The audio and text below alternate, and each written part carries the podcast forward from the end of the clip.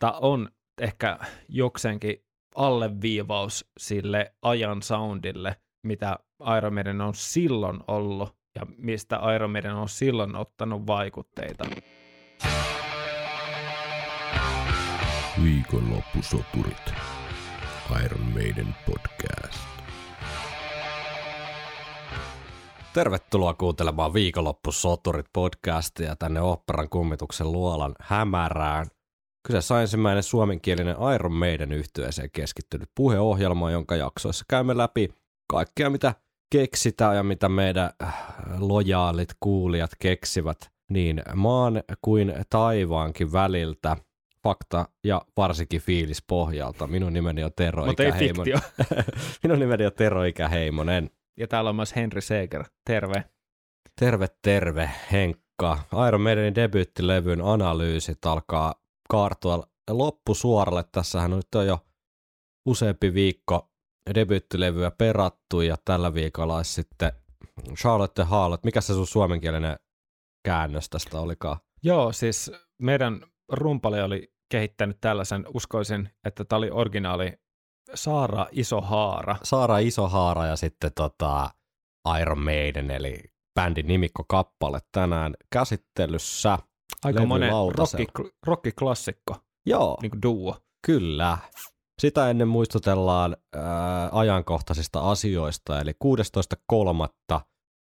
Henkka ja minä osallistumme viikonloppusoturit nimellä Lappeenrannan kirjaston järjestämään tämmöiseen verkkotapahtumaan, johon laitetaan tuossa ensi viikolla sitten linkkiä tonne ö, somen puolelle, eli jos tunnin tai kuten viime viikolla nyt kävi, niin parin tunnin satsi meidän ää, tota, höpötystä Iron Maidenista ei riitä, niin siitä saa sitten keskiviikkona, kohan se nyt sitten on, niin vielä ekstra annokseen. Mielenkiintoista. Aiheena on oletettavasti ainakin Iron Maiden. Kyllä, ehkä meidän podcasti myös, en tiedä. Me ei tiedetä yhtään, Niin, mitä ainakin, odottaa. ainakin mä toivon, että se on näin, eikä joku sosiaali- ja terveysuudistus Lappeenrannan alueella. Niin, kyllä. Sitten myös viikonloppusoturit klubi, eli tämä Iisakin kirkko, jota on nyt rakennettu jo sieltä meidän podcastin alkutaipaleelta saakka, joka piti olla jo al- ihan alun perin joskus syksyllä 2001 ja sitten piti olla joulukuussa 2001 ja piti olla tammikuussa 2022 ja nyt vihdoin sitten toivottavasti, jos taivas ei putoa niskaa kirjaimellisesti tai vertauskuvainnollisesti, niin tota, ää, 26.3. siis Bar Blue Sisterissä Hämeentie 50, eli Kurvissa Helsingissä, niin Iron Maiden soi koko illan ja äänitämme myös yhden jakson tähän podcastiin. Siellä vieraksi saapuu ää, tietokirjailija, tohtori, koulutettava Mikael Huhtamäki ja keskustelemme Iron Maidenin 80-luvun Suomen keikoista siinä hetken aikaa välissä, kunnes sitten taas loppuilta tykitellään meidän ja paitsi meidän omia suosikkeja, niin myös teidän toiveita, jotka sinne paikalle saapuu. Kyllä, ja koska kyseessä on tämmöinen öö, mesta, joka tarjoaa myös erinomaista murkinaa, niin nyt on erinomainen tilaisuus tulla viihtymään sitten ihan niin kuin Koko rahalla. koko rahalla. Kyllä, ja edellisenä iltanahan oli tämä Bar Loosessa oleva Eeron meidän mm. orkesteri, joten, joten nyt on niin kuin Iron Maiden yhteen faneille aika tämmöinen erikoisviikonloppu tarjolla. Juuri näin. Mennäänkö kuule tonne yöhön? Hypätään Charlotte Harlotin matkaan niin sanotusti. Kyllä, eli Vaasan kadulle. Vaasan kadulle, Aleksis Kiven kadulle, sinne kulmille. No sinne kulmille, kyllä. Sinne, sinnehän me kaikki aina päädytään. Viikonloppusoturit. Dave Murrayn kappale, 4 minuuttia 14 sekuntia. Charlotte Harlot, mitkä on ensi ajatukset kappaleesta?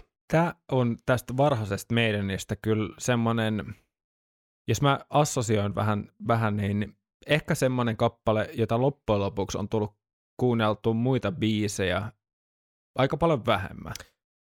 Joo, Ja ehkä. syynä ei välttämättä ole biisi itsessään, mutta ehkä se, että kuinka kovien biisien kanssa tämä on kamppailu siitä kuunteluajasta Joo. tavallaan, että on sitten kuunnellut Phantomia Mm. mieluummin Mm. tai, tai Remember Tomorrow, tai mä otan nyt mukaan myös Killersin, koska puhutaan kuitenkin aika samasta aikakaudesta Joo. ja, ja tota, samasta tavallaan paletista, mistä on ammennettu, niin ne Killersin biistkin on niin mennyt, mennyt monet tänne edelle.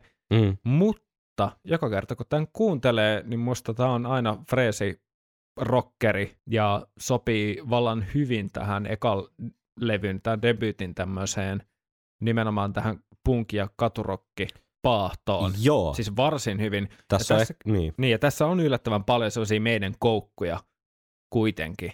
on, on. Että tässä ehkä se punk on vähän vähemmän mun mielestä läsnä, mutta rock on sitäkin enemmän. Joo, Tämä jos si- mikä on tavallaan rockeri. Tässä on aika sellainen, varsinkin tämä alkuriffi on tosi huikenteleva niin kuin 70-luku rock-juttu. Mm. Joo, Totta kai siis kuriositeetti jo sinänsä, että Dave Murrayn ää, nimiin merkattu kappale kyllä. sekä biisi että sanat. Keskustellaan tästä sanot, sanotusosastosta hetken kuluttua, että onko ne todellisuudessa sitten Davey vai ei, mutta joka tapauksessa harvinaisuus siinä jo itsessään, että ää, Davin säveltämä kappale.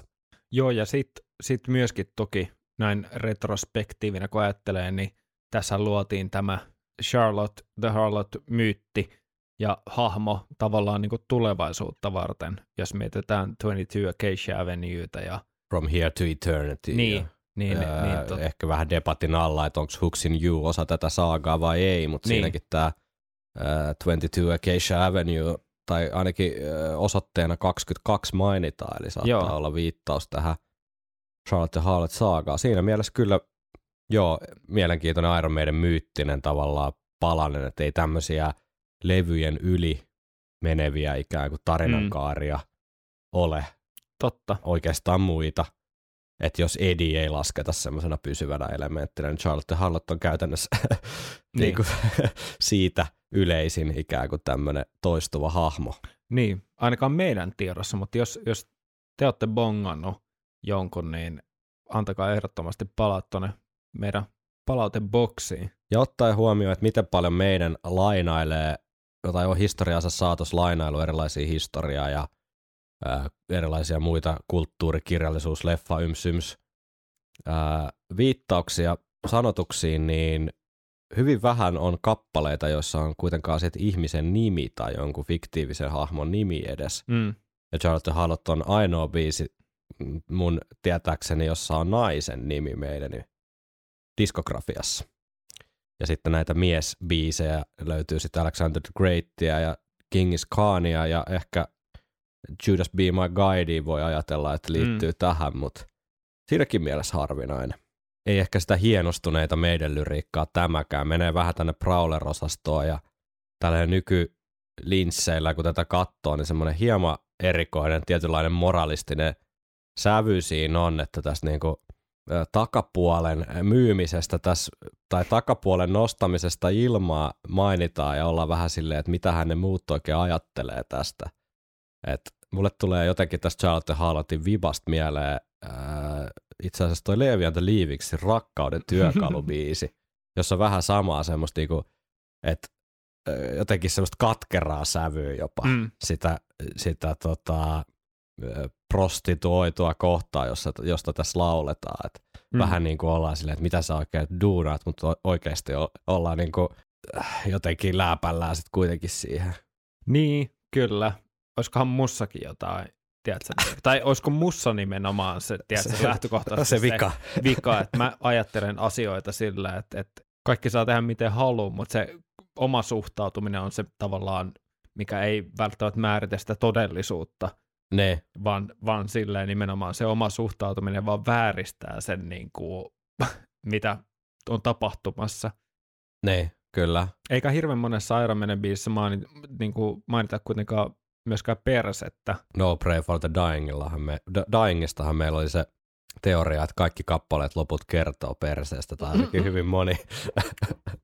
Joo, eli kannattaa kuunnella pelkästään tästä syystä meidän No Prayer for the Dying kokonaisuus. Kyllä, mutta tota, Paul Dianno on myöhemmin kommentoinut tapausta Charlotte Harlot seuraavasti. Kyllä, tarina on tosi. Hänen oikea nimensä oli High Hill Lil. Jos ilmestyit hänen luokseen mukanasi vähän viinaa ja piriä, niin sait olla melko varma, että pääsit pukille. Kaikki tiesivät hänet. Hän oli 45-vuotias, mutta otti kenet tahansa yli 15-vuotiaan kundin. Laulussa sanotaan, että hän asui Acacia Avenuella, mutta oikeasti se oli Mark House Roadilla, juuri ennen Leittonia, koska minäkin asuin siellä.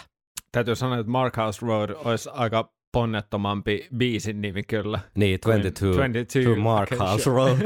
22 Mark House Road. Joo, no Charlotte Hardot-kappaleessahan ei toki vielä tätä... 22 Mark, Mark House Road. Tässä biisissä ei vielä mainita Charlotte osoitetta, että se on sitten vasta tuolla 22 Acacia Avenuella, mutta joo. Se olisi ehkä 24 sitten. Mm. 24 Mark House Road. Mutta ehkä tässä innoittajana on ollut joku paikallinen kuuluisuus, mutta niin kuin sanottu, niin tosi tämmöinen, siis hyvä energia, Mm. tosi 70-lukulainen fiilis, mitä nyt on toisteltu tässä varmaan kyllästymiseen asti mm. tässä debyyttilevy-analyysien yhteydessä, mutta niin se vaan on. Että se, sen ajan musa kuuluu tosi vahvasti. Ei ehkä niitä ikonisimpia meidän biisejä, niin kuin sä, säkin sanoit, että, että jos joutuu tavallaan kamppailemaan siitä vapaa-ajasta, että mitä biisejä kuuntelee, Mm. mitä ei välttämättä ole se eka valinta. Ja jos sulla on neljä minuuttia 14 sekuntia aikaa kuunnella joku Iron Bussi on just tulosta. Ja, niin, niin, niin joku, Iron Maidenin kahdelta ekalta levyltä. Mä nyt niputan nämä yhteen, Niin, koska ne on kyllä. kuitenkin, näissä on paljon äh, samoja elementtejä ja, Mm. ja tota, kirjassakin biisejä on tehty jo 70-luvulla, niin tämä ei ole välttämättä se eka, mutta niin kuin to- todettu, niin tämä on yllättävän freesi, että aina kun sä laitat tämän soimaan ja Mm. kuuntelet, niin sitten sä oot loppujen lopuksi, tämä on aika tyydyttävä joo. niin kuin Oho, pun intended tässä? no niin. Mutta tota, biisistähän löytyy tosi varhaisia versioita. Tämä on sieltä jälleen kerran näitä tosi vanhoja meidän biisejä. Todennäköisesti siinä 76-77 Dennis Wilcocky ollessa bändissä laulajana ja Bob Sawyer kitaristina ja Ron Rebel Matthews rumpalina, niin Dave, Davin kynästä sitten syntynyt ainakin biisi. Tässähän oli sitten näitä, kun on viitattu näihin Dennis Wilcockin aikaisiin tota, äh, lakijuttuihin. Herra on sitten tässä myöhemmässä ajassa niin väittänyt, että, että tota, hän olisi kirjoittanut sanat kappaleeseen. Ja tähän liittyen niin vastauksen, Iron Maidenin vastaus oli, että sanat kirjoitti Mr. Harris vuonna 1977 paikkeilla kappaleeseen, jonka musiikin oli tehnyt Mr. Murray, joka oli liittynyt yhtyeeseen loppuvuodesta 1976. Eli kappale on tosiaan Dave Murrayn nimissä sekä sanat että sävel kaikessa virallisessa dokumentissa, mutta sitten tähän lakijuttuun liittyen, niin bändi kuitenkin väitti, että ne olikin Steven kirjoittamat sanat. Eli olisiko sitten todellisuus näin? Ken tietää. Niin, just tuossa voi olla, että on ollut, kun on tehty jotain ilmoituksia näistä, niin Niin, Steve, en mä tiedä, onko Steve voinut olla myös silleen, että en mä välttämättä halua omiin nimiin. Tai, tai sanotaanko näin, että onko ei se ole ollut joku semmoinen, että saat, väliä. että saat yhden niin kuin biisin tavallaan omin nimi jostain royaltisyistä kokonaan. tai jostain. Niin, jotain tollasta, että ei... Et, et, Tarjo, ei, kalja, ei, tarjo kalja, niin saat tota, Charlotte niin, Harlotin. ja silleen, että ei ole, ei ole välttämättä niin, kuin niin väliä, että Niin, et, niin. et, ei ole tästä kiinni. kiinnostava kuvio sinänsä, että miksi sitten tässä ei myöhemmässä ajassa väitetty, että ne on, de, tai siis vastattu, että ne on Dave Murrayn kirjoittamat. Että onko tämä ollut joku tämmöinen, en, en osaa sanoa, onko tässä joku tämmöinen laki, että se kikkailu, että se on uskottavampaa, että Steve Harris on ne tehnyt, kun se on tehnyt kaikki muutkin sanat Mm. tai jotain, en, en mä tiedä. Joka tapauksessa kiinnostava biisi siitä, että näitä löytyy näitä Dennis Wilcock-aikaisia pätkiä peräti kaksi eri pientä lyhyttä näytettä Charlotte Harlotista vuodelta 77, jossa ensimmäisessä siis kokoonpanona on Dennis Wilcock laulussa, Steve Harris bassossa, Bob Sawyer kitarassa, Dave Murray toisessa kitarassa ja Ron Rebel Matthews rummuissa. Kuunnellaan. Tämä on Mhm. mm-hmm. aika lyhkäisiä johtuen siitä, että enempää ei ole tarjolla, mutta tämä on kuitenkin historiallisesti merkittävä, erittäin merkittävä pläjäys. Kyllä.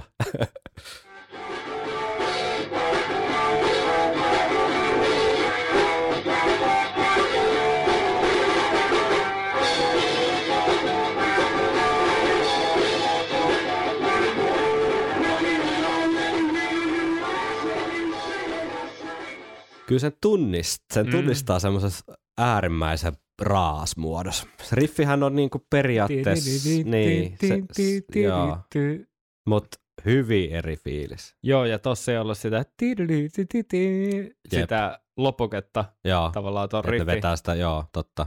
Kyllä se tunnistaa joo. Mutta sitten sit on vielä toinenkin pätkä vuodelta 77. Tämä on onneksi pikkasen pidempi. Tässä ei sitten Dave Murray itse soita ollenkaan, vaan Terry Vapram kitaristina ja tuota Dennis Wilcox toki laulaa, Steve Harris bassos totta kai ja rumpalikin on vaihtunut, eli Barry Thunderstick Purkis soittaa tässä seuraavassa klipissä ja kiipparisti Tony Moore pitäisi täälläkin olla mukana, mutta kuunnellaan, että kuuluuko sitä sitten vai ei. Mutta Dave Murray ei siis itse soita tässä itse tekemässä kappaleessa. Tämä on onneksi vähän pidempi, niin saadaan vähän tämmöinen mehukkaampi näyte siitä, että miltä biisi on kuulostanut sitten vuonna 1977. Thank you.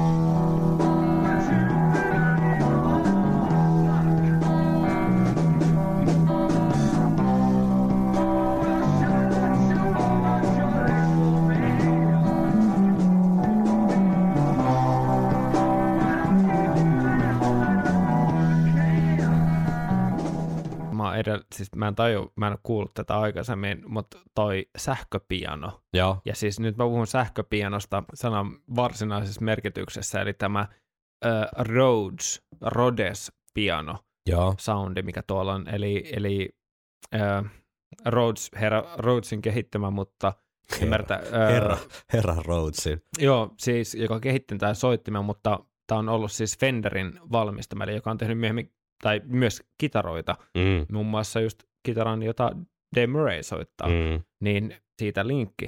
Mm. Mutta siis tämä sähköpianon vallitsema äänimaailma on jotenkin mun mielestä hämärä, joo. siis tosi jännä. Sieltä tulee semmoisia likkejä sinne tänne. Ja tähän just tähän slovarikohtaan se sopii ihan... se ihan, sopii ihan sika hyvin, Joo, mutta et, milloinhan tämä biisi, tästä ei ole muuta kohtaa.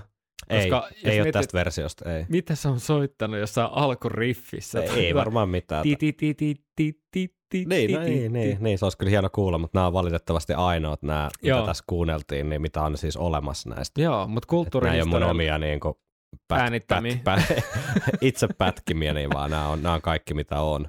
Joo, mutta ihan tosi jännä kuulla. Niin kuin viime jaksossa kanssa oli, oli myös tota, tota, pätkiä, joissa Tony Moore soitti Mm. ja ylipäätään oli ne kiipparit. Se Juman kautta kuinka mielenkiintoista. Eikä toimi yhtään. Siis okei, okay, tuossa osassa toimi, mutta tavallaan mä ymmärrän sen, kun mä kuuntelen tuota kokonaisuutta, että Steve Harris on ehkä ollut vähän silleen keikkojen jälkeen, että kyllä se olisi kiva ehkä pyytää se Murray takaisin. Että kyllä se...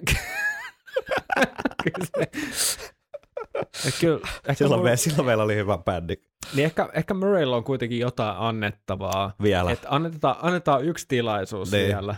niin. Että Dennis, Dennis vai... Niin, Murray. mieluummin, de- niin kyllä, koska tossakin mun mielestä Dennis lauloi ihan kivasti, eikä siinä mitään. Joo, mutta vitsi toi kuulostaa niin kuin ei yhtään meidän. Toi olisi voinut Ei mikä yhtään. tahansa 70-luvun, Jep. tiedätkö, tommonen vähän niin kuin, tiedätkö, kovan keskitason tommonen niin kuin rockibändi. Niin, kyllä. Semmoinen, että et ei teistä ikin tullut mitään, Niin. mutta te teitte sen yhden semi-hyvän biisi. Tai silleen, että Joo. et, et toi, tossa ei, niinku, ei kerta kaikkiaan niinku, jotenkin yhtään ja meidän. jos miettii tota kohtaa tuossa biisissä, niin toi oli vähän semmoinen köyhän miehen Whitesnake. Jep, Niinku jep, toi oli ihan hyvin vararikon, sanottu. vararikon partaalla oleva. Toi on ihan hyvin sanottu, mutta sitten kun päästään tähän levyversioon samaan kohtaan, niin se ei kuulosta enää yhtään siltä. Ei niin, ei, ei. Silloin, silloin tavallaan sillä kokoonpanolla ja intensiteetillä se kuulostaa Iron Maidenilta. Tavalla, ja mä, nyt mä puhun Iron Maidenista nimenomaan, var, tai niinku just täällä varhaisella kokoonpanolla, millä, millä tämä niinku liekki on sytytetty. Jep. Tavallaan, että et sä et, se on niin hyvä, että sä et erota sitä enää siitä Iron Maidenin kaanonista, Mm. toisin kuin vaikka tällaisen version, että et se oli Iron Maiden silloin, Niin. vaan nyt sä mietit tavallaan niin kuin monen munkin biisin kanssa, mun myös Strange World kanssa, että kun ne vetää sen niin hyvin, niin se on Iron Maideni. Jep. Mutta jos se ei ole ihan löytänyt paikkaansa, niin se on silleen, että se biisi voisi olla kenen vaan. Jep. Ja sitten kuunnellaan vielä tuossa jakson loppuun tämä 88-versio Charlotte Hartist Brucein laulamana ja Seventh Sunny soundeilla, niin tota, siinä saadaan sitten jatkettua tätä keskustelua. Nämä on tosi mielenkiintoisia, että samat soinnut, sama kappale, samat asiat eri tyyppien soittamana eroa kuin yö ja päivä. Joo.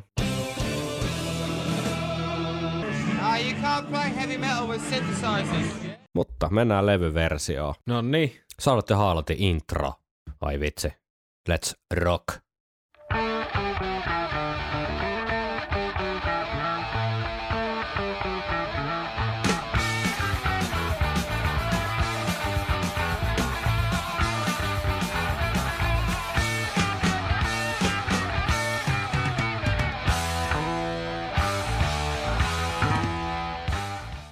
Todella erikoinen riffi, kun miettii. Tosi erikoinen. siis tommonen niinku huikenteleva jotenkin tuonne duurihomma.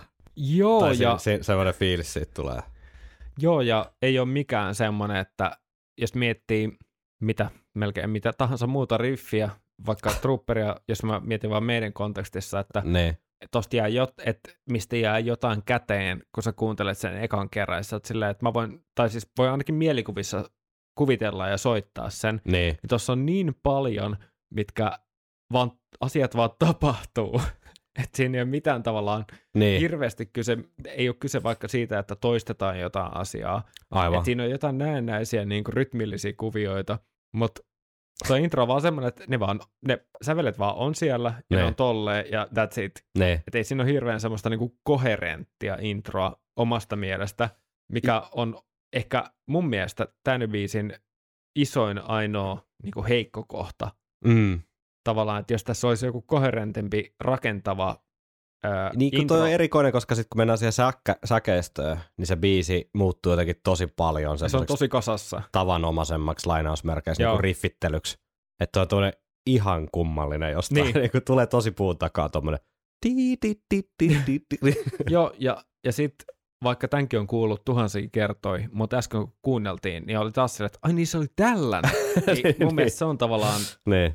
se voi olla joko Neron leimaus tai sitten se on silleen, että se on tämän biisin kirous. Että mä en usko, että moni ihminen maailmassa, jos on kysytty, että soita mulle esimerkki hyvästä introsta, Niin. on tullut silleen, oota mä kaivan tämän meidän debyytin täältä ja laitan Joo. Charlotte Harlotin soimaan, että tässä on niinku intro ja intro, Jep. vaan että tai en mä voi tätä turhan parjatakaan, koska tämä on nyt vaan tehty tähän, mutta tämä on enemmän silleen, että on, tää kuulostaa ehkä vähän silleen, että tämä on tehty tähän. Tavallaan, että biisi on ollut ennen tätä. Ja sitten on se, että tässä pitäisi olla joku intro.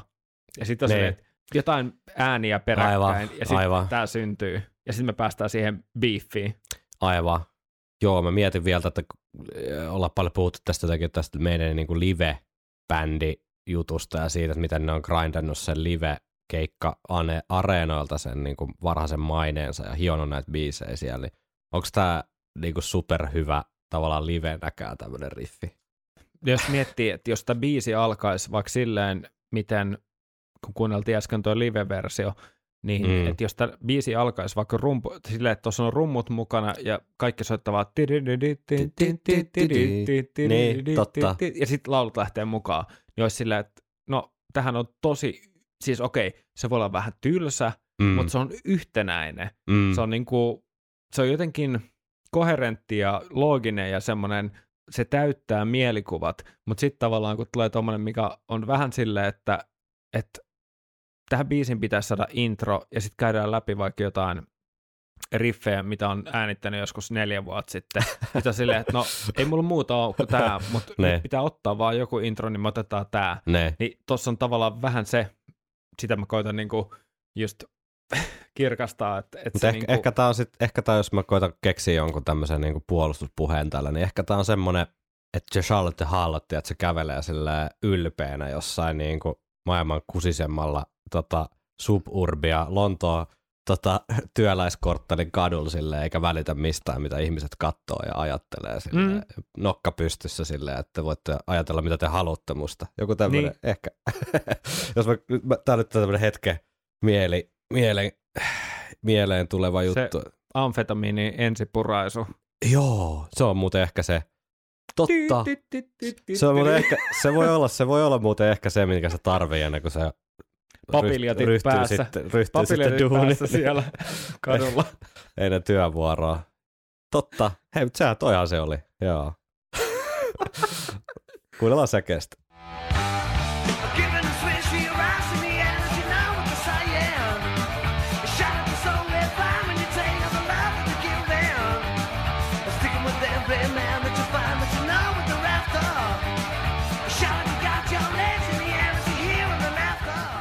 Mä en niinku oikein vieläkään tiedä, että lähteekö tää.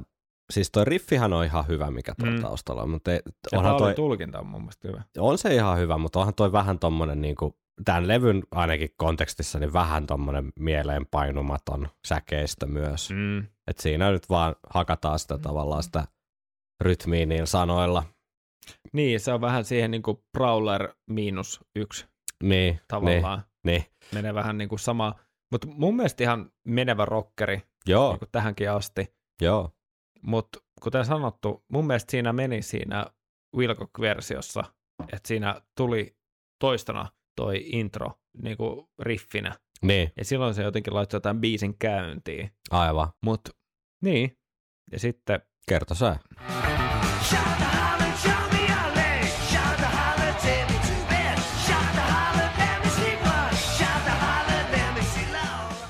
Love. Charlie Harlot, Let Me See Love.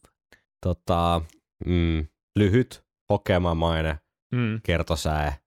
painottu, tai isossa osassa toi rytmi. Joo, ja ne just nimenomaan just nuo sanat tuossa rytmissä. Ne, joo, kyllä. Mutta ei ehkä semmoinen niinku vieläkään mikään semmoinen tavallaan palkinto, Mm. jos kertosäkeä pitäisi olla semmoinen, niin kuin sä oot monta kertaa täällä maininnut, niin, Niin, että palkitsee odotuksen. niin, niin. No ei ole välttämättä kyllä. Kyllä se toimii ton osan jälkeen, mutta mut ei toi välttämättä ole se, että nyt tämän jälkeen mä mielelläni ootan kaksi ja puoli minuuttia, että saan kuulla uudestaan kertsi. Mm, mm. Mutta mä poimin tähän tuosta tokasta säkeistöstä sen takia pienen klipi, että kun siinä on tuossa säkeistön taustalla oleva riffi, niin se pääsee tässä hetkeksi tavallaan ennen kuin tokasäkeistö alkaa, niin ikään kuin parasvaloihin. Mm. Mun mielestä ihan hauska pieni tommonen pikku, pikkumauste. See love.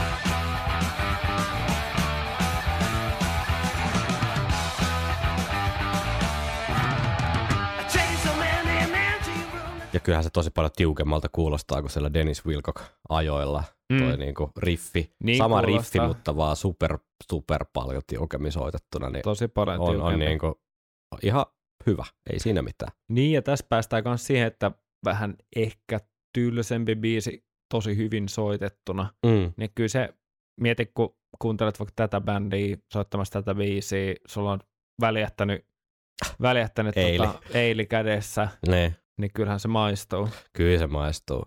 Siitä sitten tokasäkeistön jälkeenhän niin tulee suoraan toka kertsi ja sama lainausmerkeissä väliriffi, mikä tuossa äsken kuunneltiin.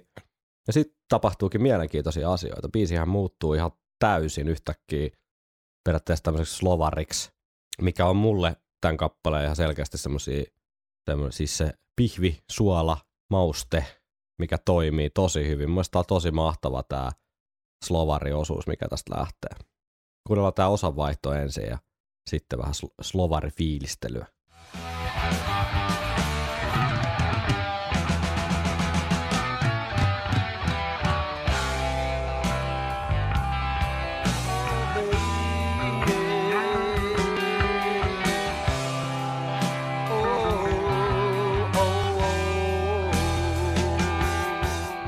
Ai ai. Toi hidastus on ihan loistava. Clive Burr kyllä hoitaa homman kotiin aika, aika tyylikkäästi. Tuossa toi tempo, hidastus, just niin kuin sanoit, niin Joo, täydellinen. Ja sitten toi pienet taas noin Clive Burrit siellä. jep.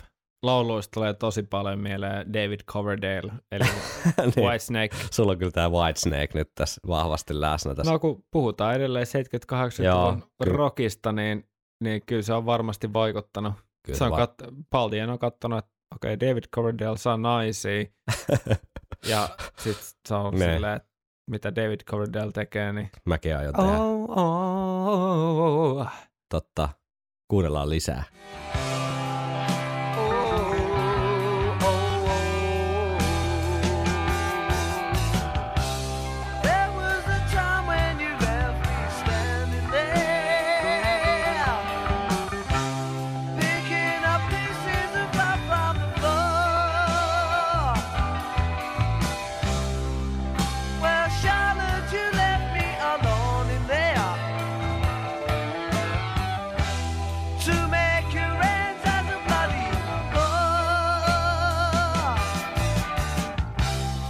Tuossa puolesvälissä on yksi kohta, missä mä oon aina luullut, ja mä toivon, että mysteeri jää selvittämäksi, että ihan kun sieltä tulisi pianolla soittu tin, tin, tin.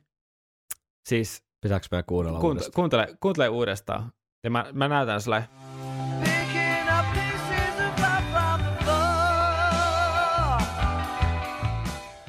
Mut siis pointti on se, että äänitetty musiikki voi tehdä tosi jänniä temppuja. Niin, tietyt puhuttiin silloin, puhuttiin siinä tota, Writing on the Wallin yhteydessä Joo. jonkun verran siitä. Jep, mutta tossa on ne kolme ääntä, jotka mä kuulen edelleen joka kerta. Mm. Pam, pam, pam. Ehkä mahdollisesti pam, pam, pam, pam. Mä kuulen aina siellä äänitetyn akustisen pianon. Aivan. Ja edelleen mä en pääse siitä, mulla ei niinku, mun aivot ei pysty ainakaan ylittää sitä, vaikka mä kuinka miettisin, että siellä ei ole ollut pianoa. Mm. Mä mietin, että siellä on ollut niinku tehty tehokeinona pianolla. Tin, tin, tin. Todennäköisesti kyse on just jostain tommosesta, että se vaan niin kuin, kuulostaa, Niin, koska mulla ei ainakaan ole mitään tietoa, että siellä olisi koskaan pianoa koskettu, mutta olisi Niin. se hieno, hieno bongaus, jos näin olisi. tää on ei kun sairasta. Sairasta. sairasta. Hieno, hieno slovarikohta. Oh, Ja toi tosi melodia ihan tunnelmallinen. Niin on, niin on.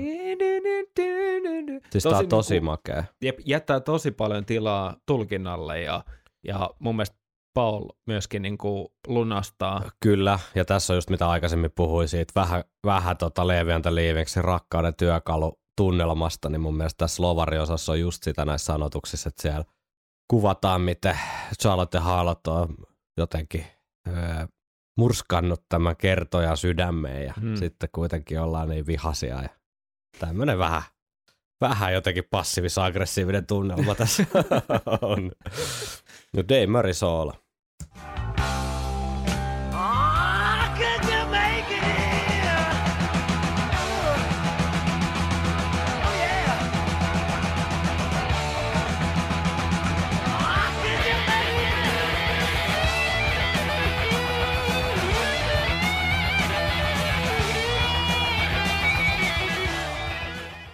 Lyhyt, Siis- mutta toimiva. Joo, ja, Ja nyt vielä tuosta enemmän. Whitesnake-jutuista ei oikein pääse eroon enää, kun totakin kuuntelin. Niin, kyllä, toi lopuke. Siis vielä enemmän kuin toi soolo, niin mun mielestä noi, just noi, tota, noi breakit Mm. ennen, ennen tota, Juu, nimenomaan. sooloa, tyky, tyky, tyky, tyky, tyky, niin vitsi miten se, tiedätkö, se sytyttää sen huoneen tyyliin, tiedätkö, palamaan Joo, tolla.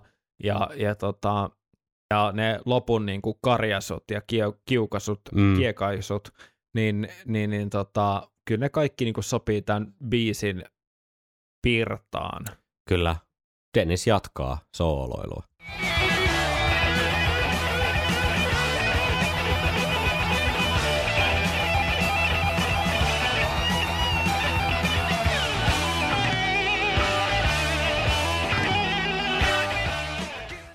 Toi soolon lopetus on erittäin kova. Kyllä, ja siinä oli käytetty tätä stereoefektiä Joo, niin oli. hyväksi kanssa. Mm. Tosi nerokas niin kuin sovitus ja tuotanto ää, kikka tuossa.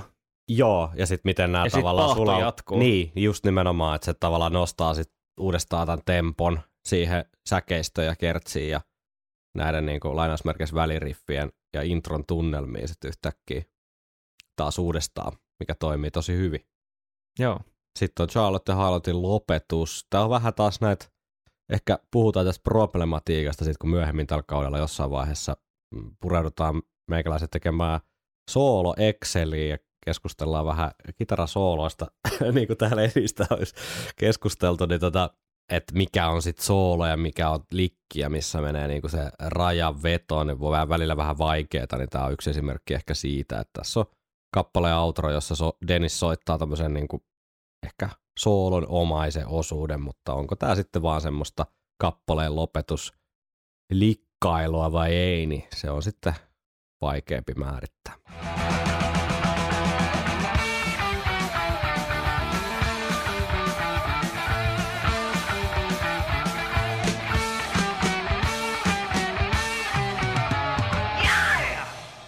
Mitäpäs yhteenvetoa tässä oli ennen kuin tehdään vähän vertailua tuohon 88-versioon ja mä oon poiminut muutaman myöhemmän live-versio, koska tää on loppupeleissä aika harvinainen live-kappale, mutta mennään siihen kohta. Mutta onko meillä joku, joku tota, yhteenveto tästä?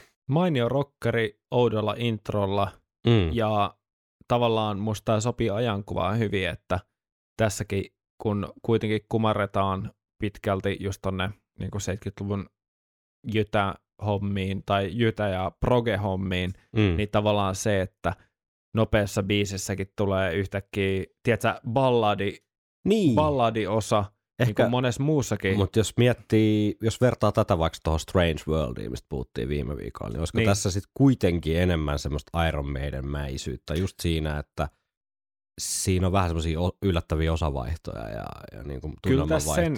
Joo, sen tiimoilta tämä on enemmän meidän biisi. mutta toki jopa aika meidänillekin epätyypillisen suoraviivainen tavallaan se, se rock, rokkailuosuus siinä. Mm. Joo, ja, mutta mut just on niinku osien vaihtelun ja tavallaan sen luoman ehkä sen proge-vivahteen myötä, niin tämä on ehkä nykysilmillä enemmän meidän biisi kuin Strange World, mikä on sitten kuitenkin pelkästään slovari. Niin, Ja niin, niin kuin säkeistön ja soolojen vuoropuhelu, jep, jep. niin tässä on sitten tavallaan, jos otetaan huomioon ihan sekin, että ei pelkästään se, että osat vaihtuu, vaan se, että tulee, että se dynamiikka muuttuu tosi paljon. Mm. Sitä, mi- missä vaikka Strange Worldissa se dynamiikkahan ei muutu paljon.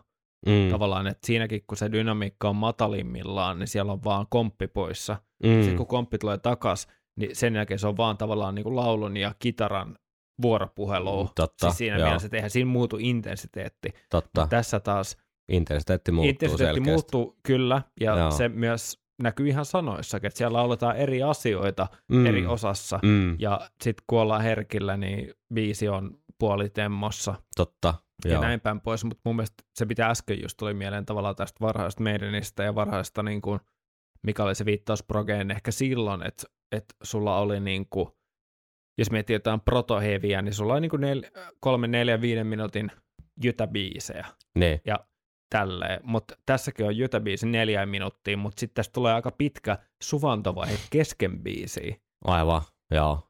näin päin pois, niin se niin kuin ehkä oli se tietynlainen osoitus siitä omasta soundista Mm. ja niistä vaikutteista. Mm. Kappaleesta, kuten äh, Prowleristakin on tämä tosiaan tämä Seventh Sunin sessioissa äänitetty The Evil That Men Do sinku B-puoli olemassa, eli Bruce-aikakauden versio myös. Äh, mun mielestä tämä keskivaihe tavallaan slovarihomma toimii yllättävänkin hyvin Brucein Mm. mm. laulamana ja näillä, näillä soundeilla. Kuunnellaan. Ja, eli tässä on siis tämä debyyttilevyn versio ja sitten äh, Brucein laulama Evil That Men Do sinku B-puolen versio peräkkäin.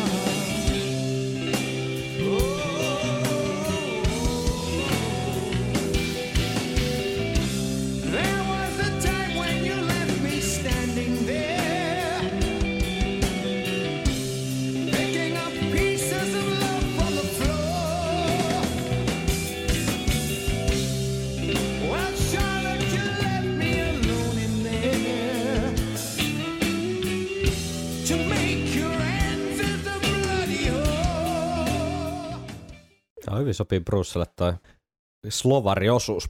Niin sopii. Mutta tässä, ja niin kuin Brawlerissakin, niin nyt mä keksin tavallaan sen assosiaation, tai sen ehkä semmoinen verta, vertauksen, Mm. että tavallaan mitä tässä, ja mun mielestä ehkä siinä Brawlerissa, nyt mä en tarkoita tätä, lyt, mä en lyttää mitään, mutta se pieni viba, mikä, tai vertaus, mikä mulle tulee mieleen, on ehkä se, että kun kuuntelee näitä versioita, Mm. niin se kuulostaa siltä, että bändi coveroi Iron Maidenia. Niin, Tiedätkö, joo, että et, joo, et sä meet jonnekin, totta. missä soitat, että bändi soittaa Iron Maidenia, ja tavallaan se ei voi välttyä siltä efektiltä, että että tämä ei ole tämän bändin biisi, tiedätkö, koska Niin. se ei kuulosta Niin. sen kokoonpanon biisiltä. Niin, joo, ymmärrän. Tosi hyvin ja toi oli oikeastaan hyvin sanottu, että tämä ei ole tämän bändin biisi, koska se ei ole sama bändi mun mielestä niin kuin lainkaan käytännössä. Niin. Jos miettii debyttilevy kokoonpanoa ja sitten Seventh Sunin kokoonpanoa, niin Niin, nimenomaan. se on Eli niin, kirjaimellisesti. kirjaimellisesti se ei ole sen bändin biisi. Mut Mutta hauska, hauska kuriositeetti, mutta kyllä tämä toimii mun mielestä paremmin kuin Brawler. toimii tosi paljon paremmin, todella paljon paremmin. Just siinä, että tuossa on kuitenkin tuota tilaa tolle jotenkin tunnelmoinnille, mikä ehkä sitten on niin just näitä Infinite Dreams ja tämän, tämän kaltaisten biisien kautta ne on tavallaan se Seventh Sunin yksi, yksi viehätys. Jep. Mutta biisi soitettu livenä öö, totta kai ennen debyyttilevyä Bubi-keikoilla, sitten Iron Maidenin maailmankiertueella 80, mutta sitten oli pitkä pitkä tauko ennen kuin vasta 2005 The Early Days tai Eddie Rips Up the World kiertueella, mitä sitä haluaa ku- sanoakaan, niin ää, kahdella keikalla kuultiin Charles de Hallot, eli Puolassa ja sitten Hm. tota, Prahassa Tsekeissä. Ja Onpa siinäpä jännä. se, siinäpä se, että ei ole kyllä todellakaan puhkisoitettu live-biisi. Ei, ei Mä ajattelin, että tämä on sen verran harvinainen live-kappale, että pitäisikö meidän kuunnella nyt vuodelta 80 ää, Rainbow Theaterista 26.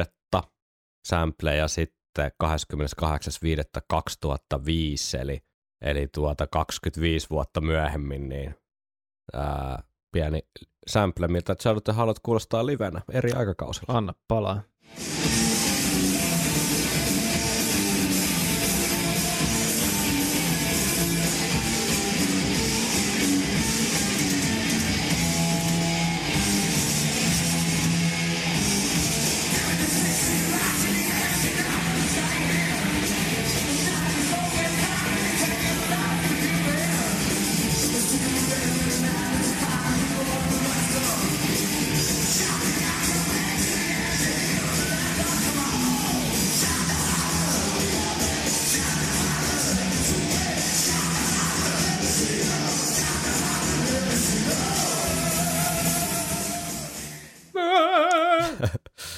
Sitten 2005 Prahasta toukokuulta.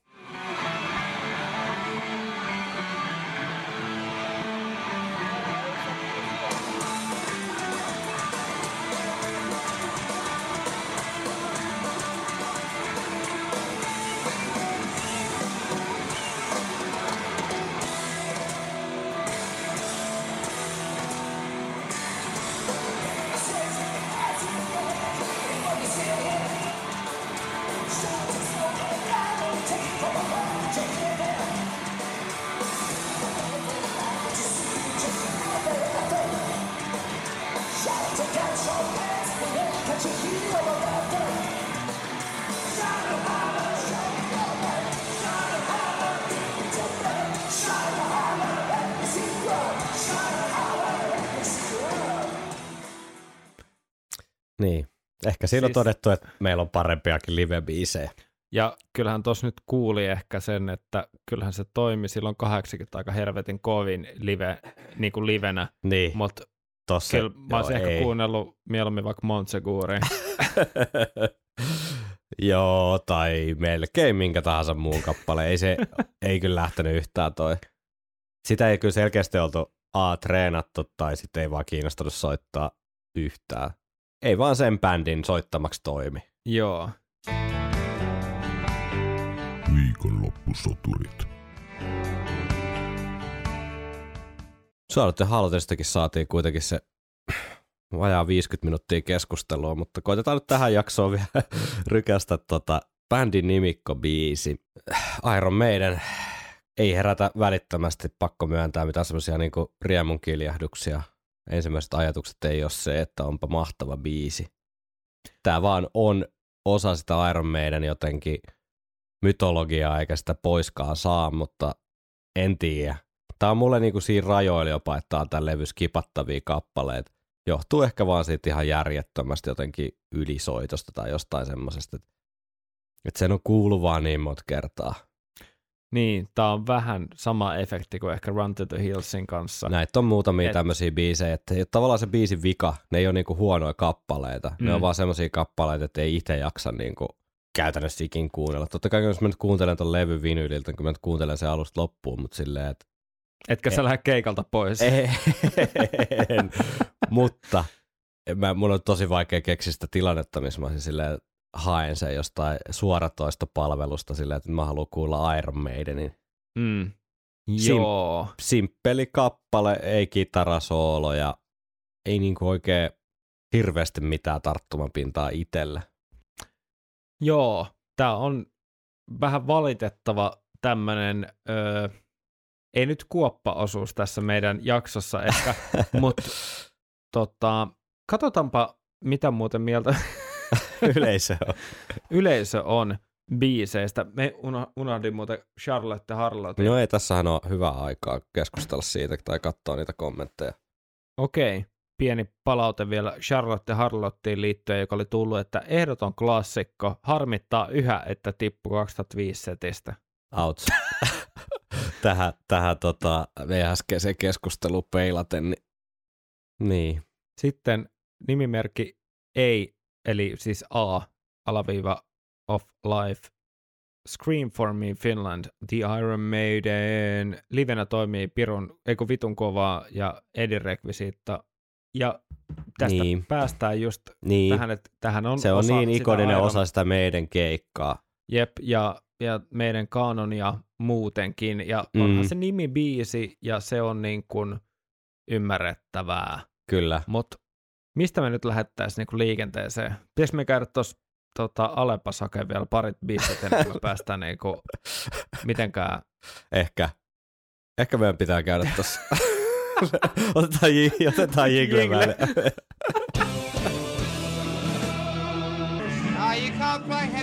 synthesizers. No niin, käytiin vähän tuossa paikallisen K-Marketin kaljahyllyllä hoveroimassa ja ottamassa parit ölpät, niin saadaan jotain järkevää tähän Iron Maidenin debyyttilevyn nimikkobiisi keskusteluun. Lähettäisikö purkaa tätä nyt sitten kuitenkin kuuntelemaan jälleen kerran näitä 77 Dennis Wilcock-aikaisia pätkiä, että miltä Iron Maiden kappale on kuulostanut ja lähdetään siitä sitten purkamaan ja keskustellaan lopuksi tätä ikään kuin isoa kuvaa, että Joo, mikä tämän merkitys sitten on, on tässä. Jos ollaan nyt oltu vähän nihkeinä, niin kyllä me täältä varmaan pikkuhiljaa löydetään jotain positiivistakin sanottavaa. ihan varmasti. kyllä tä- Ihan varmasti. lähdetään liikkeelle vuodelta 77. Dennis Wilcock ei nyt valitettavasti pääse ääneen, mutta tässä päästään tähän niin sanottuun proge-väliosaan niin hieman fiilistelemään.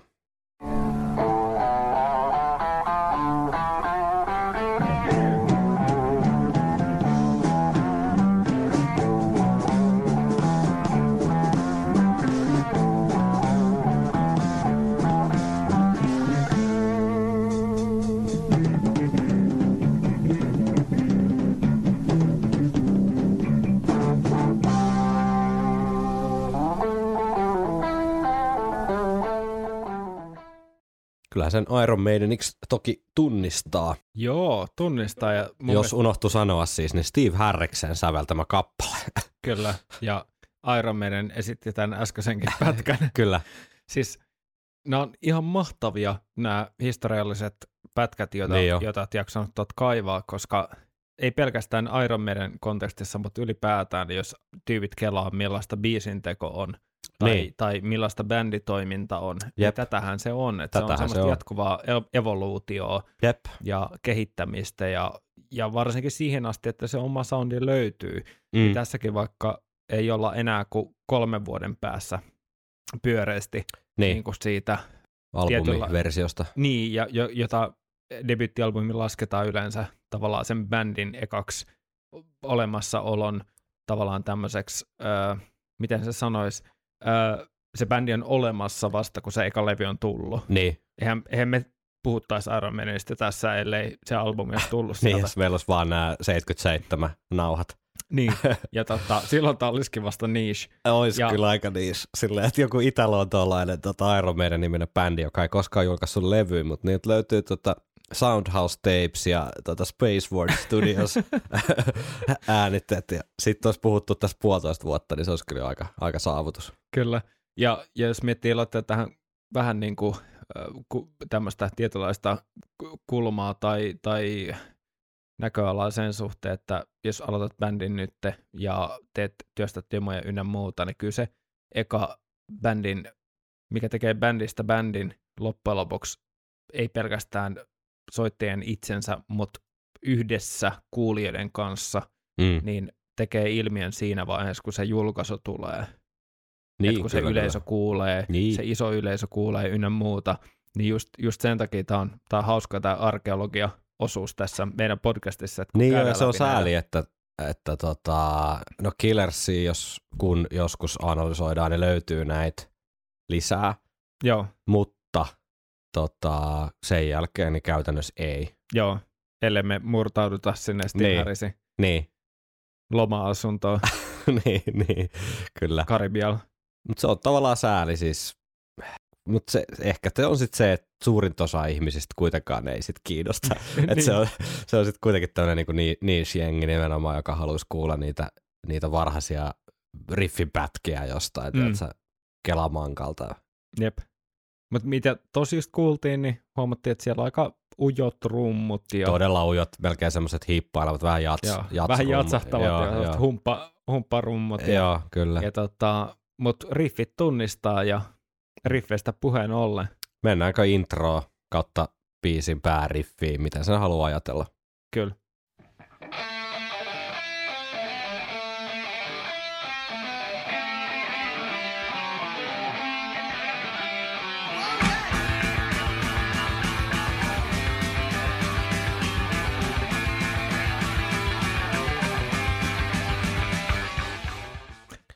Kyllähän toi lähtee. Kyllähän se, kyllähän se kai lähtee. Ehkä se on Siis- semmoinen 3.6 röntgeniä, että not, not great, not Kautta viisi. terrible. Niin, kautta, kautta viisi kuitenkin. niin, Eli kuin- enemmän siellä, kasi puoli. Kyllä, kyllä. Ja siis onhan toi hyvä riffi ja mun mielestä tosi hyvä intro, miten toi lähtee. Siinä lähtee heti se alistus. Toi on, toi on nimenomaan se alistuskomppi. Joo, Eli virvelirumpu yhdessä Haitsun kanssa joo. tota, hakkaa vaan sitä ykköstä, kakkosta, kolmosta, nelosta ja basari tulee vähän jäljessä. Mm. Ja kyllähän toi ottaa tulta alleen. Joo, ja tuossa äsken kun käytiin kaupassa, niin, niin tota, keskusteltiin matkalla siitä. Nyt menee metapodcast. menee, menee, menee Meiltä, metatas. meiltä, meiltä on toivottu semmoista niin kuin making offia. Joo, katsotaan pystytäänkö ikinä vastaamaan tähän, koska musta tuntuu, että ää, parempi pitää tämmöistä kulissia yllä siitä, että tässä olisi joku, joku niinku esituotanto ja joku järki. Mutta anyway, puhuttiin siitä. Tämä on niin hankala tavallaan, kun me puhutaan nyt tästä albumiversiosta. Kun tämä biisi, niin kuin, tämä biisi on olemassa vaan niin kuin, käytännössä siinä live-versiona. Tai siis se on niin paljon isompi se live-versio. Niin. Se Se on live sitä show. varten. Niin, tavallaan. se live show, ja se on ollut alusta lähtien sitä. Mennään tuohon kertsiin kohta, niin avataan vähän sitä live shown tavallaan historiaa, mutta meinaan, että nykypäivänäkin se on semmoinen tavallaan crescendo sille koko hommalle. Mm. Että sitten Eddie, Eddie nähdään monissa niin kuin Live After Deathissä, se on Mm. ihan niin kuin se tavallaan huipennus siinä. Ja Ja kaikki odottaa, Kaikki aina, odottaa mitä se- seuraavalla kiertueella ja mitä seuraavalla kiertueella. Ja, Jep, jep, että se on, niinku, se on niin syvälle koodattu siihen Iron Maiden live-kokemukseen, että tää tuntuu jotenkin hassulta jopa analysoida tätä albumiversioa, niin, koska tämä on niin, niin kuin kalpea varjo siitä, mikä se on sitten livenä se kokemus. niin, niin, nimenomaan. Ja se kokemus on tässä mun mielestä niin kuin Ehkä pääosassa, koska Jep, että se Biisinä- tavallaan vaan, tavallaan vaan luo sen niin kuin näyttämön sille live-showlle. Niin, se koska biisinä tämä menee vähän niin kuin muista Brawler-osastolle kaikessa yksinkertaisuudessaan. Niin, paitsi että tavallaan- Brawler on paljon parempi, älä nyt rupea Brawleria vetää tähän. Niin, että Brawleria sä et ole kuullut yhtä monta kertaa. Totta, joo. Niin tavallaan sitä mä meinaan just, että biisinä, ja nyt edelleenkään tässä ei ole tarkoitus vaan lytätä, vaan me puhutaan tässä hyvin, hyvin, hyvin subjektiivisella äänellä. niin kuin aina. Niin kuin se, niin kyllä, että et miltä tämä biisi Kuulostaa. Tällä, niin, miltä tämä biisi kuulostaa tällä hetkellä sillä kokemuksella, mitä mulla tai, tai Terolla tässä on. Mm. Ja meillä nyt on vähän niin kuin yhtenevät, ja ne nyt vaan ehkä viittaa just nimenomaan siihen, että kun tätä on kuullut niin saamaristi, mm. niin ja jos miettii vaan kylmästi teknisesti, niin biisinä tämä ei ole niin paljon kummosempi kuin vaikka Brawler. Ei. Mutta mut tota, molemmissa on hyvä, nopea, nakuttava, eteenpäin menemä energia, eikä se mitään. Ja, ja tota, sitten me päästään varmaan Säkeistä. säkestä.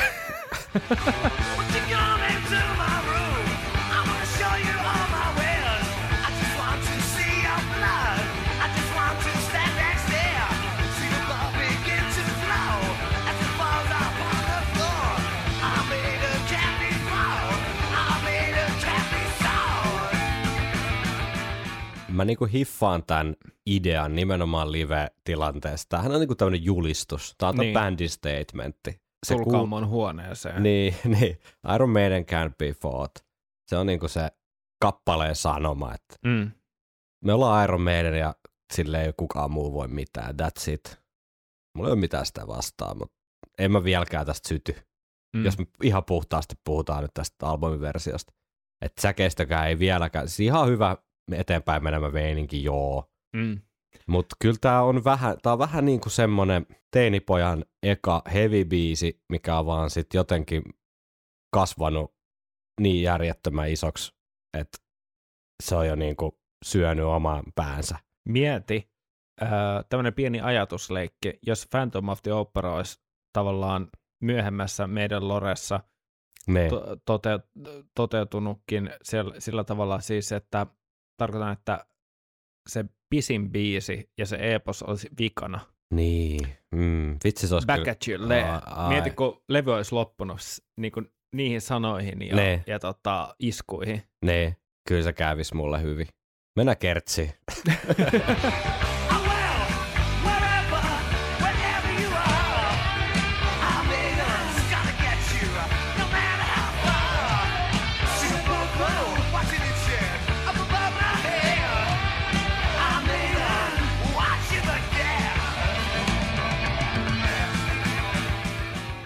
See the blood flow, watching it shed above my head.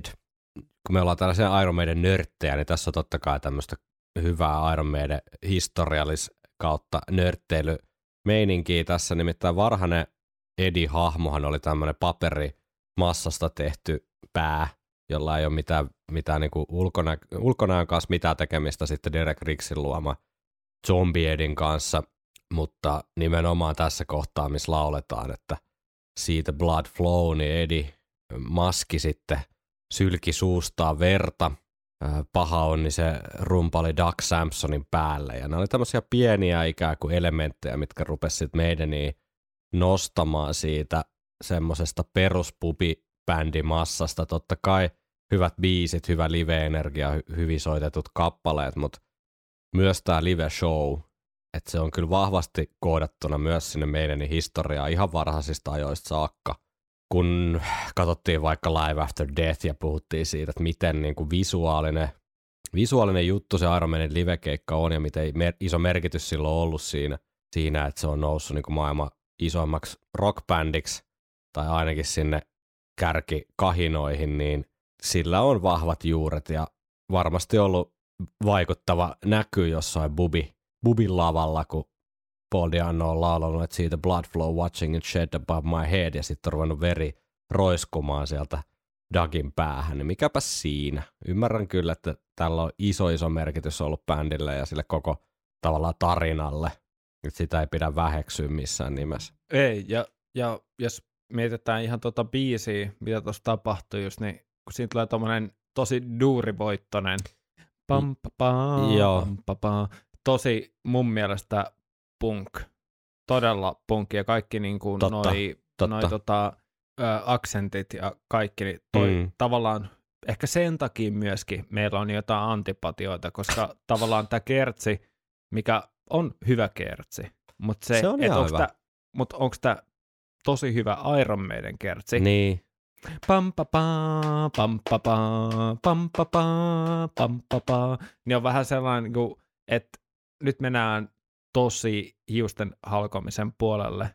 Niin Mm. tavallaan, että kun siellä katalogissa on niitä kuolemattomia, tosi hienoja melodioita sisältäviä kertsejä, Aivan. tämä ei ole yksi niistä. Niin. Ja harmi, että ei, koska tämä on kuitenkin nimibiisi. Niin.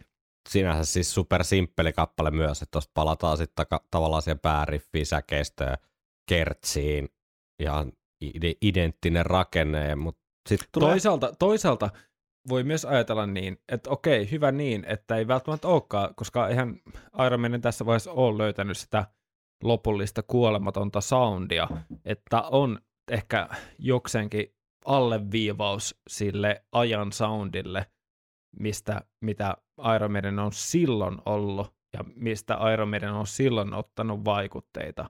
Että on tavallaan tietyllä tavalla, tavalla semmoinen sulatusuuni, Niin, ja kyllä mä siis ratkaisu. arvostan helvetisti sitä, että, että sä perustat bändin, keksit sille nimeksi Iron Maiden, orkkis kokoonpanon kanssa teet biisi, jonka nimi on Iron Maiden, ja sit soitat sen joka ikisellä keikalla Niin, siitä eteenpäin, jep, jep. 40 vuotta, niin kyllähän sille on niinku saavutuksena jo pakko nostaa hattua ehdottomasti. Me ollaan nyt vähän liian negatiivisissa tunnelmissa, mutta kun tämä nyt on tämmöinen analyysiohjelma, täällä analysoidaan tappiin asti Jep. Asioita, niin jos puhutaan ihan puhtaasti tästä kappaleesta, niin tästä, varsinkin tästä levyversiosta, niin, niin, niin mun on tosi vaikea innostua vieläkään. Tuo kertsi, kertsi ei myöskään, niin kuin, siinä on ihan kivat noi pikku siitä Blood Flow-tuplaukset, että siellä Dennis tai Steve ehkä vetää ne taustalaulut siihen. Mm. toistaa ne muutamat sanat siihen Paulin, Paulin taustalle ja näin, ja semmoisia pikkumausteita, ja ei huono, ihan hyvä, mutta jos ajattelee levyn lopetuksena, ajattelee bändin nimibiisinä, Mm. niin Jos mä- jos mä- jää, jos- mä jään vähän kylmäksi. Jos mä jotain nostan tavallaan ylitse muiden, niin toi bassotyöskentely Niin, on, on semmoista, mikä Joo. Tavallaan nostaa, tiedätkö, korvat pystyyn tai niinku, he, alkaa niinku heristää korviin sille, että mitä tuolla tapahtuu, että täällä on niinku joku uusi movementti, että Mm. kuulet, bän, kuulet bändin, että tuolla on kundi, joka soittaa sormin tällaisia kuvioita, mm, ja tämä energia. Ja Mm. totta kai myös mä, just toi äh, Burren energia on Joo, se, mikä se on vie, totta. Se, on- ne on ne, mitkä vie tavallaan tämän biisin eteenpäin. kyllä, Että kyllä tavallaan, jos ollaan tosi, tosi kylmiä taas, niin tavallaan toi säkeistö ja kertsihän on vähän tavallaan nonsense ja vähän niin kuin, ne vaan on siellä. Mm. Ja sitten ne on jäänyt elämään. mm, Ja no, mikä siinä? Ja niiden paikka tulee tavallaan nykyisellä, nykyisellä, ää, nykyisillä silmillä tai korvilla, niin niiden paikka on just siellä live-soitossa. ehdottomasti. Niin, mutta just niin kuin tästäkin juteltiin tuossa matkalla. K-kauppaan.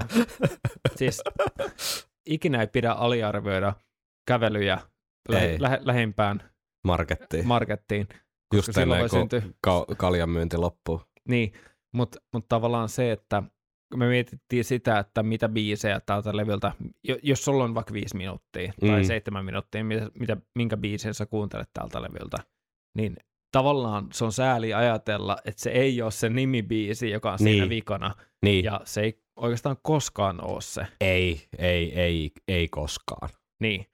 Ja silti, jos sä menet Iron Maiden keikalle ja tämä biisi ei tuu siellä, Niin, niin okei, voisi kylmästi ajatella, että okei, ei jää haittamaan, mutta kyllä mä väitän, että joku, joku niin kuin pieni osa jossain hypotalamuksessa miettii, mä en tiedä, joku voi ehkä, joku psykologian tota, opiskelija kertoa, että missä se oikeasti on, mutta on sillä, että jääkö tämä vähän et- vajaaksi? Niin, että onko tämä Iron Maiden keikka? Tämä on kyllä, jos nyt jotain tämmöistä meidän podcastin kontekstissa äh, yrittää riipiä tästä, nyt tästä kappaleesta jotain keskusteltavaa, niin ehdottomasti mun mielestä tämä, että sulla on kolme minuuttia 40 kolme sekuntia kestävä äärimmäisen simppeli tavallaan kappale, niin sitten Steve on kuitenkin sinne ympännyt tämän tämmöisen niin kuin jonkinlaisen protoprogeilun tai tämmöisen niin kuin Iron Maidenin tavallaan, että jos tää on niitä ihan ensimmäisiä biisejä, mitä se on tehnyt Iron Maidenille, Maidenille niin on kuitenkin saanut ujutettua semmoisen aika hyvä etiäisen siitä, että mitä tuleman pitää. Että aika simppelistä tykittelystä niin tulee kuitenkin tämmöinen progehenkinen väliosa, mikä sitten live-versiossa, niin tästähän jatketaan sit pitkän aikaa sitä, sitä tota, paukuttelua ja semmoista fiilistelyä. Kuunnellaan.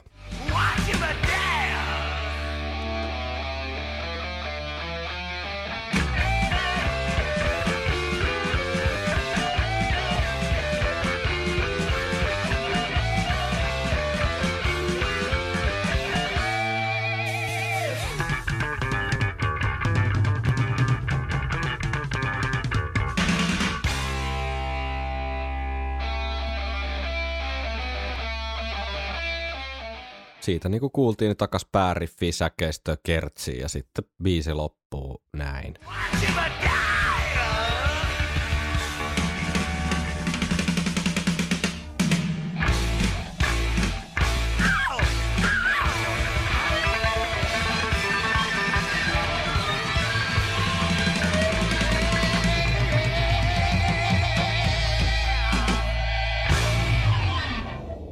Hyvin livemäinen lopetus on myös. tosi livemäinen ja toi on ihan kelattu, Mm. kelattu juttu, että ö, levy loppuu niin kuin livemäisesti, Kyllä. koska bändi on varmasti tunnettu tuossa vaiheessa niin kuin sen live-energiasta ja live-esityksestä Jep. ylipäätään. Jep, ja, ja si- liittyy just tähän Strange World Transylvania juttuun, Just. mitä puhuttiin viime viikolla, että Joo, ne sulautuu samalla tavalla kuin livenä, niin myös tässä levyllä yhteen.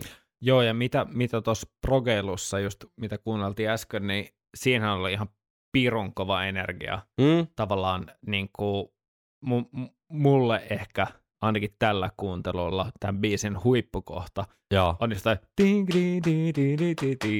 jep, jep. jep. tosi Se on mieleenpainuva ja hyvä ko- osa. Niin tosi mieleenpainuva, yksinkertainen, mutta myös jotenkin definitiivinen. Iron Maiden kohta. Totta, Et, joo. et, et, mikä tahansa muu kohta tai osa, että jos sä otat säkeistön, niin mm. Mm. silleen, että no ei nyt ole, niin kuin, jos sä soitat tyypille, joka on kuullut vaikka kolme biisiä Iron Maiden, niin, niin, niin mä en usko, että se tunnistaa Iron Maidenin säkeistöstä eikä kertosäkeistä, mutta tuosta väliosan progejutusta tunnistaa, että tässä, tämä on Iron Maiden, koska täällä on nämä, tiedätkö, stemmakitarat ja Totta, joo. Tänään oli aika epätyy, tai siis erikoinen jakso siitä, että me puhuttiin melkein tunti Charlotte Harlotista ja sitten joku 20 minuuttia bändi tunnetuimmasta kappaleesta, mutta No otetaan vähän tota, kuulijoiden kommentteja. Noniin. Ja nämä on tuolta Instan puolelta. Sen verran palataan vielä äh, Charlotte Harlottiin, että Aska KP sanoi, että todella iloinen rockeri, levyn heikoin biisi. joo. Ja sitten Aska KP jatkaa ja jatkaa tota, seuraavasti Iron Maiden biisiin liittyen, että olisin tyytyväinen, jos livenä en enää kuulisi, vaikka ihan hyvä biisi onkin. Niin, Nyt oli tullut, täytyy sanoa, en tiedä onko kyse algoritmeista vai muusta, mutta aika vähän tota, palautteita näihin kahteen edelliseen biisiin ja yllättävää kyllä ehkä aika vähän niin kuin nimibiisin. Eli sekin Jotenkin- voi vähän kertoa, että niin, et tästä on vähän vaikea niin sanoa paljon. mitään. Tässä on niin hyvin vähän semmoisia asioita, mihin jotakin edes tarttuu. tämä ei ole välttämättä monille saati kenellekään ehkä se The Niin. Iron Maiden biisi kuitenkaan. No ei varmasti ole. Ei varmasti ole. Jos sä mietit ketä tahansa tavallaan tavan kansalaista tai semmoista, joka tykkää Iron Maidenista, mutta ei ehkä jossain tämmöisessä niin kuin näin sairaaloisessa mielessä kuin me.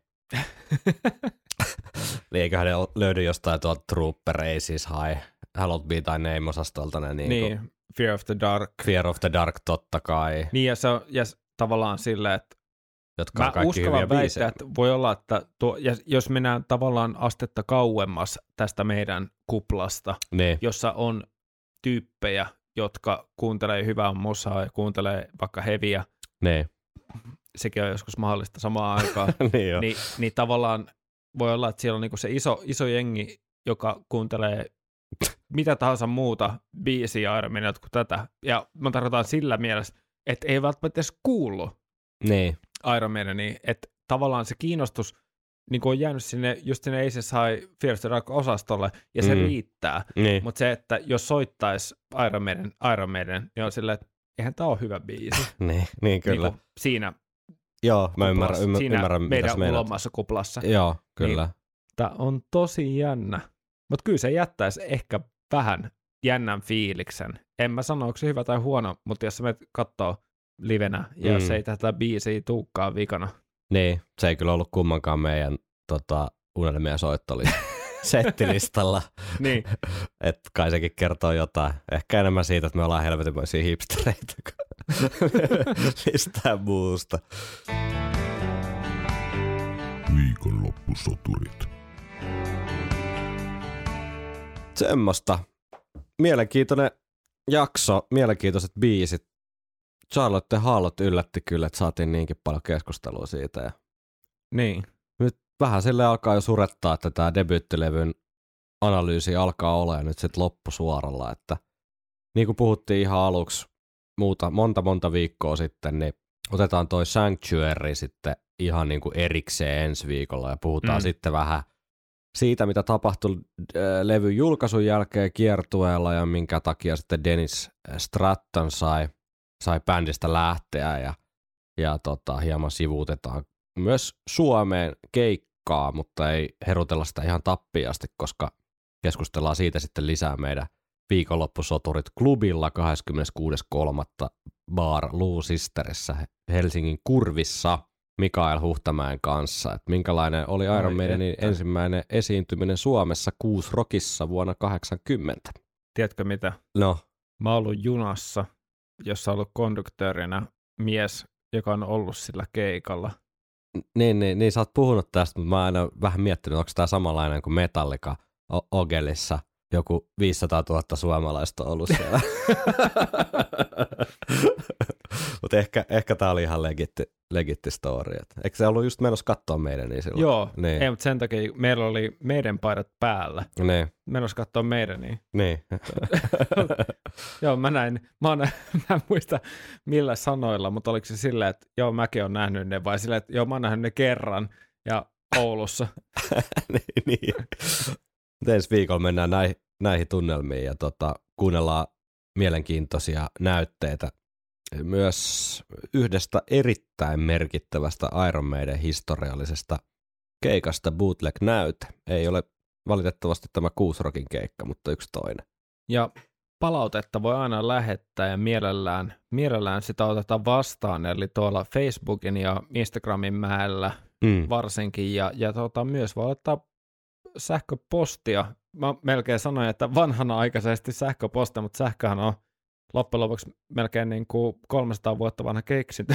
Niin. joten, joten sähköpostilla viikonloppusoturit at gmail.com ja mitä mieleen tulee, niin sinne ja laittakaa tota arvostelua, missä ikinä kuuntelette. Me ei enää edes oikeastaan rehellisesti sanottuna tiedetä, mi- mitkä suoratoistopalvelut enää niin kuin Ei. jakaa meidän podcastiin. Mutta heittäkää arvostelu sinne, niin joku toinen Iron Maiden entusiasti saattaa myös löytää podin ja myös liittyy sitä mukaan niin kuin keskusteluun. Juuri näin. Ensi viikolla jatketaan Iron Maiden aiheiden parissa. Jas. All.